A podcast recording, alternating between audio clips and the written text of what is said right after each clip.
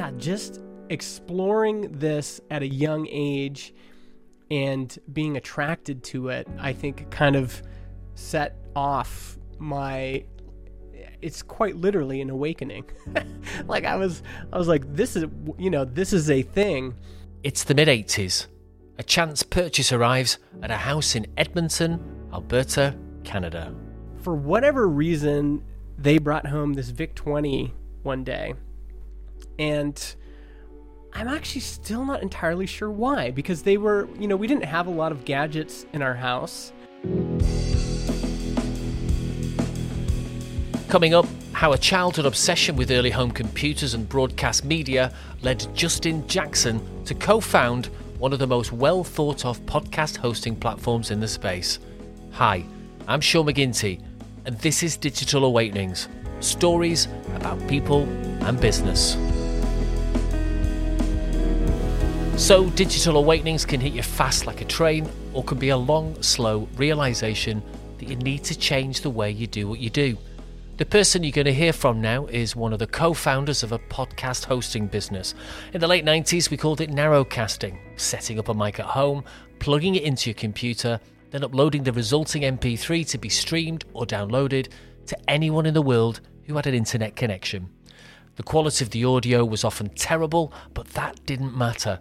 It was like an audio Wild West out there, and that was both exciting and empowering. This was a big digital awakening for me, and it changed the course of my life.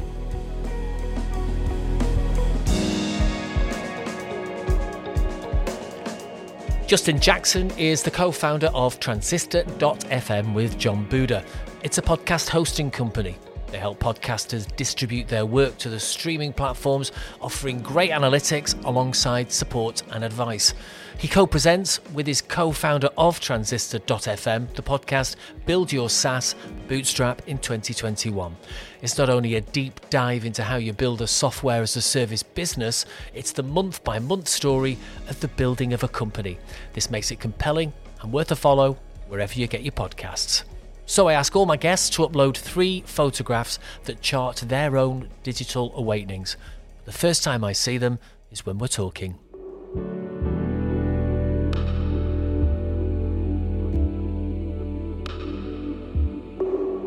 Uh, well, and I sent you a photo on this. I uh, let me get there. Should I talk about? Yeah. Should I talk about that now? You or do no? that now.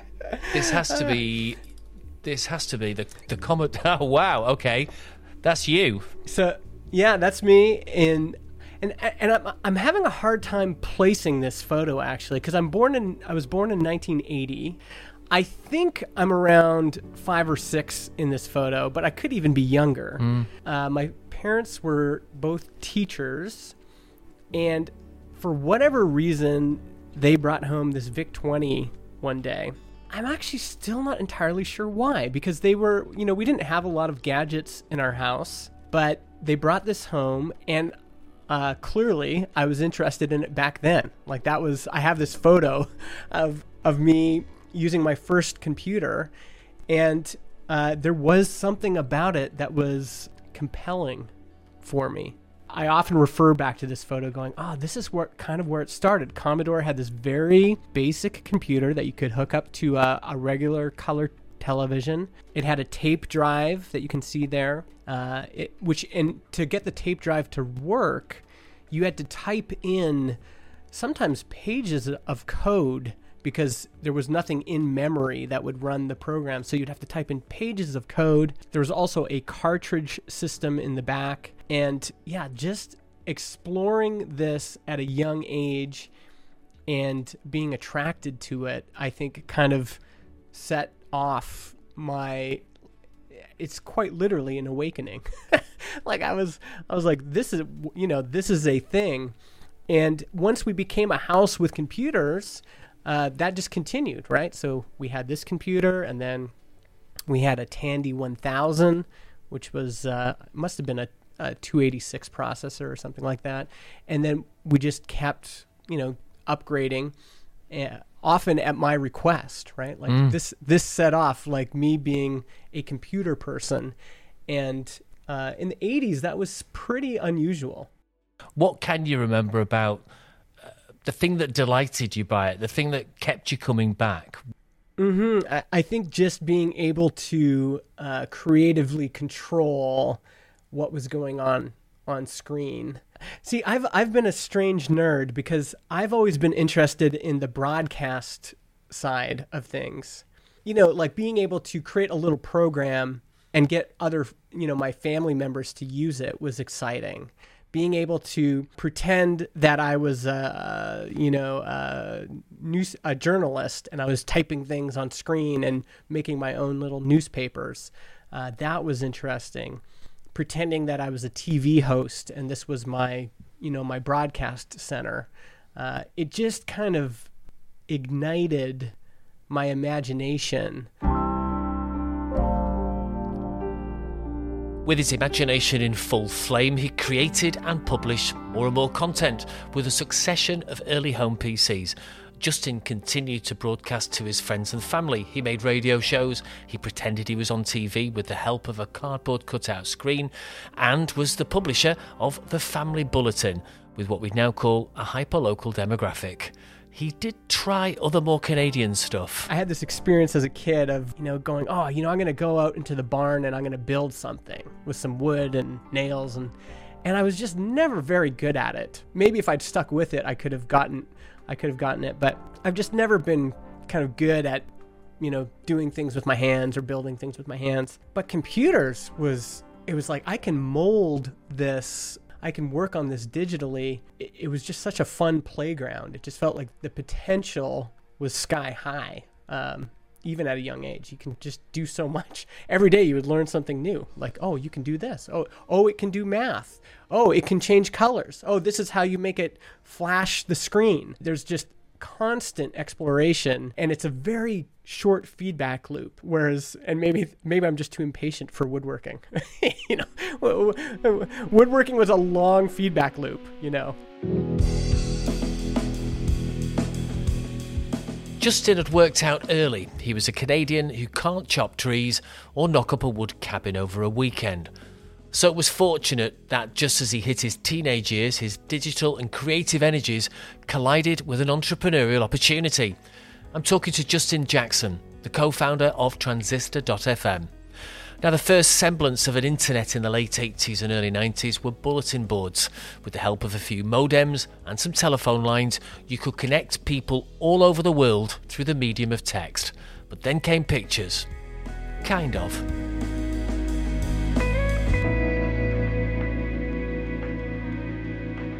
And then RoboBoard was the first graphical bulletin board service. So this is before the web. This is before anything. It was uh, and it was made by an entrepreneur in he and he was a teenager at the time, Seth Hamilton in uh, Ontario, Canada. Definitely being a part of that scene ignited a lot of my business aspirations. This was the very beginning of a kind of software as a service, shareware games where if you wanted to get all the other levels, you had to send a check in the post to get an unlock code. There were monthly charges for some bulletin boards, and Justin made artwork and received remuneration in the way only young people get to experience. I was drawing interfaces for different BBSs, like menus and art and things like that getting paid in status. like you know, we'll, we'll we'll give you uh, we'll give you these features or whatever. As a kid, that was gratifying because it's always nice as a kid to be told you're good at something and to to have that feedback. Uh, and I was young, and a lot of these are nerdier older people right that are saying oh wow that's really good art or uh, here i'll give you special access or yeah, it was just a, a really wonderful ecosystem. So he could see that digital business opportunities were out there. He knew them. He was playing the games made by the people at home in their bedrooms. He made some websites for his dad and a few local companies, but his first real foray into the world of business, surprisingly, wasn't digital at all. Out of college, I worked for a snowboard manufacturing company, so I, I had some experience in the industry. Despite being knee deep in digital opportunities, he set up a snowboard shop. His explanation for doing this echoes that of many entrepreneurs from smaller towns all over the world. Our imagination really is bound by the people we hang out with and what we can see around us. And uh, it seems like the key is getting outside of that bubble. Like if I'd gone to New York City, I think earlier in my life and just had my eyes open to, whoa, like there, there's this is a whole new world that I didn't really experience, or maybe even more succinctly, if I'd met peers that were doing other things outside of my local bubble in this, you know, in this smaller town. In short, the snowboard shops didn't work out, so they closed down. He graduated into a recession, so he basically needed a job, and he found one with a charity. Then came the moment of his real digital awakening. He was given an actual physical book made of actual physical trees by an actual human. when I turned 28, I had an older friend, mentor, who had started a software company, asked me to come work for him. That was in some ways like starting at the bottom again. But, you know, I'd always still I'd still been doing things with computers. I'd still been interested. I'd still been making things. But the first day he maybe not first day, but first week, he gave me this book by 37 Signals called Getting Real. And it's it's free online. You can search for it, Getting Real book. The headline is The Smarter, Faster Way to Build a Company Online. And it's just a, a series of essays on like this is how they bootstrapped their company, Basecamp. Basecamp is a project management software that began life in the early noughties and is still going today. They've recently battled with both Google and Apple over fairness issues. So back to the book. Like I finished it in a day.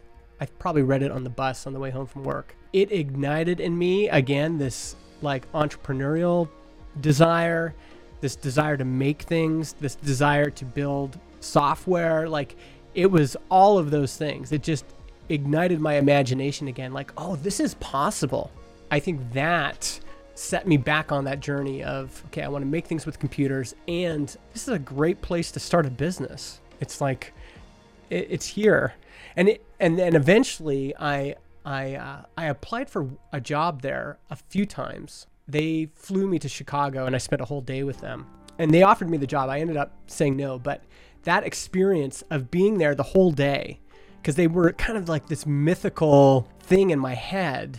But then, you know, going there, I'm in my early 30s, first time in Chicago, going and spending a day with them made me realize these are just regular people. Like there's there's there's nothing magical about them. They're just every day there are uh, taking actions that have culminated in what I see here. The magic was kind of taken out of it. It just seemed like this is something I could just work on every day. So he did. He put things in motion. His Basecamp friends started their successful business by blogging. So he started a blog. The magic of publishing words into a digital ether is still with Justin. Blogging, incredible to me still. Like it, it, the it takes me back to publishing a, a newspaper for my family, and it just the scale just ex- gets expanded. So little old me writing words on my keyboard in Edmonton, Alberta at the time, and then copying that HTML file via FTP up to a web server somewhere. Like it is now accessible and findable by people all over the world. Unbelievable. The wonder of that is still incredible to me even if it's just 100 people or 50 people or 10 people that find it and read it, I'm still blown away that this is a thing that happens. And it's so simple. Like HTML is relatively easy to learn. It has all those other benefits, like you can customize it. There, the, you can go as simple or as deep as you want. And uh, that's that third image I sent you. Is I wrote this essay.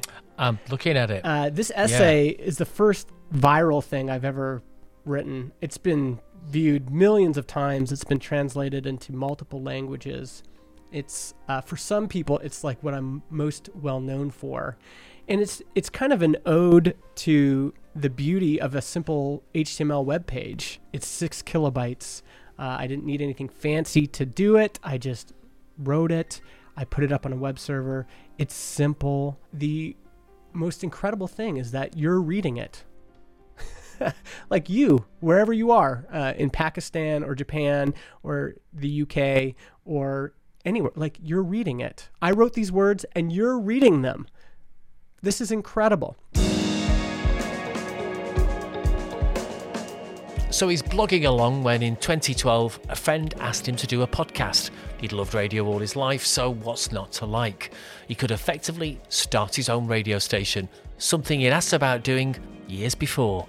This guy at my church, we went to this Anglican church, and uh, there was this wealthy guy that bought a radio station. And I remember going up to him after church and saying, Hey, I heard you just bought CJCA and being really excited. I was probably a teenager. I said, I want to do that one day. Like, I want to have a radio station. Like, what, what does it take? And he was kind of like, well, like millions of dollars just like, like uh, it's like, and you got to get regulatory approval and, you know, you got to go through the CRTC here in Canada. And, and it was just kind of a downer like oh well i guess that's not possible for me and then fast forward to 2012 and even before that i've been uh, listening to podcasts probably since 2008 well this is possible this is like blogging. It's like I record audio using my, you know, my crappy headphones and record it onto my iPhone and then just upload it to a server somewhere and people can find it and listen to it. This is this is like my own radio station. This is unbelievable.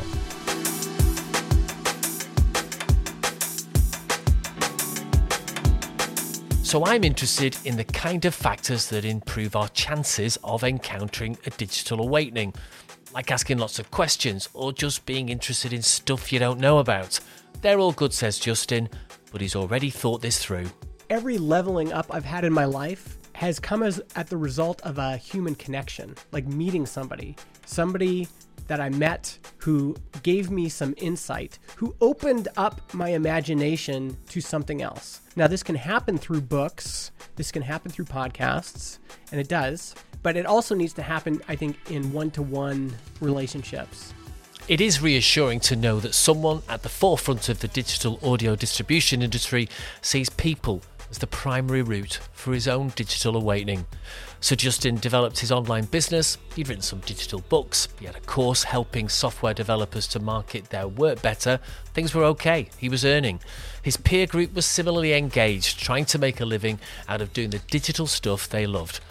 But sometimes to really see the potential in an idea that you've been kicking around for a while, it takes a person, someone you know, someone that trusts you, someone in your network to share something with you a story, a contact, or in this case, cold hard numbers with dollar signs attached. They just opened up their bank accounts to me in, you know, in DMs, the, the kind of the back channels of the internet. And that transparency made me like, whoa, like that's possible? wow, like this is, I didn't even realize that was possible. Also, seeing the characteristics of the markets they were serving and the momentum in the markets they were serving and how much of a difference that made. That was a key unlocking in my brain. And we're talking about someone who's been interested in business since I was a kid. But, you know, in now eh, like my late 30s, this kind of got unlocked Justin was learning some big lessons now, but one he hadn't cracked was to move away from being a solo entrepreneur. He met his business partner in Transistor.fm, Jon Buda, online, but they soon met up at a conference and got talking face to face. He'd seen the money that could be made by his peers. He'd seen that serving a fast growing market is a good plan, and he'd met someone whose skills and experience were a perfect complement to his own. Tom had found his Jerry. We came together and it was like uh, Voltron. So, if you weren't watching children's television in the 80s and you only used Netflix for The Crown and documentaries about mass murderers, you may not know Voltron is a giant super robot. We were able to do way more together than we were apart. I'm searching now for the live action figures of Justin and Jon in their Transistor.fm giant super robot. Transistor.fm on Product Hunt is a 5 out of 5 scoring podcast hosting platform who are known for engaging with their customers and keeping it super simple. As of now, they host more than 14,000 podcasts from over 5,000 creators and companies. Justin has had many lessons and a number of digital awakenings since he got that Commodore VIC 20 home computer at some point in the mid 80s. He's gone from being a prolific producer of content as a child for his family and friends to running a company that offers the creators of podcasts a simple way to distribute the fruits of their labour all over the world. He also hits on a point I tell any company owner or new music artist who'll listen. Moving forward, it seems the strategy is to do arbitrage, where you go on those platforms, you go on YouTube, and you take as much of that audience and distribution as you can for yourself. You jump on those trains, like, you know, Clubhouse audio is a big thing right now, and people are gaining millions of followers. Yeah, do the arbitrage on these centralized p- platforms, but then bring it over to an ecosystem that you own. And so it's okay for an artist to submit their music to Spotify. Sure, do do the arbitrage. Get them to distribute your music. But, you know, make your last track a bonus prize track and have a call to action saying, "Hey, if you're listening to this record and you like it, like go to our website, sign up for our email list. We don't control distribution here. Spotify can shut us down anytime. We want a direct relationship with you. Figure out how to grab that audience and bring it over to your side. And this is such an important thing to remember for every business owner. Don't rely on social media companies to treat you fairly or look after your customers because they won't. They'll find every way to get your customers to use the businesses that pay them more money. So you have to bring your customers home to your own content on your own platform. And there's a lot of evidence to show it works for creators and businesses that do that. Thanks for listening. Thanks also to Justin Jackson from Transistor.fm for telling us his own digital awakenings. When I'm not making this podcast, I enable small and medium sized businesses to seize the digital opportunities around them. Go to bentleymcginty.co.uk to find out more. The music through this podcast is made by the remarkable band from Lancashire in the UK, Northling. There's a link in the show notes. Follow Digital Awakenings wherever you get your podcasts and go to digitalawakenings.co.uk or email me, sean at digitalawakenings.co.uk. This podcast comes out on the first and third Sunday of every month. I'll see you in two weeks.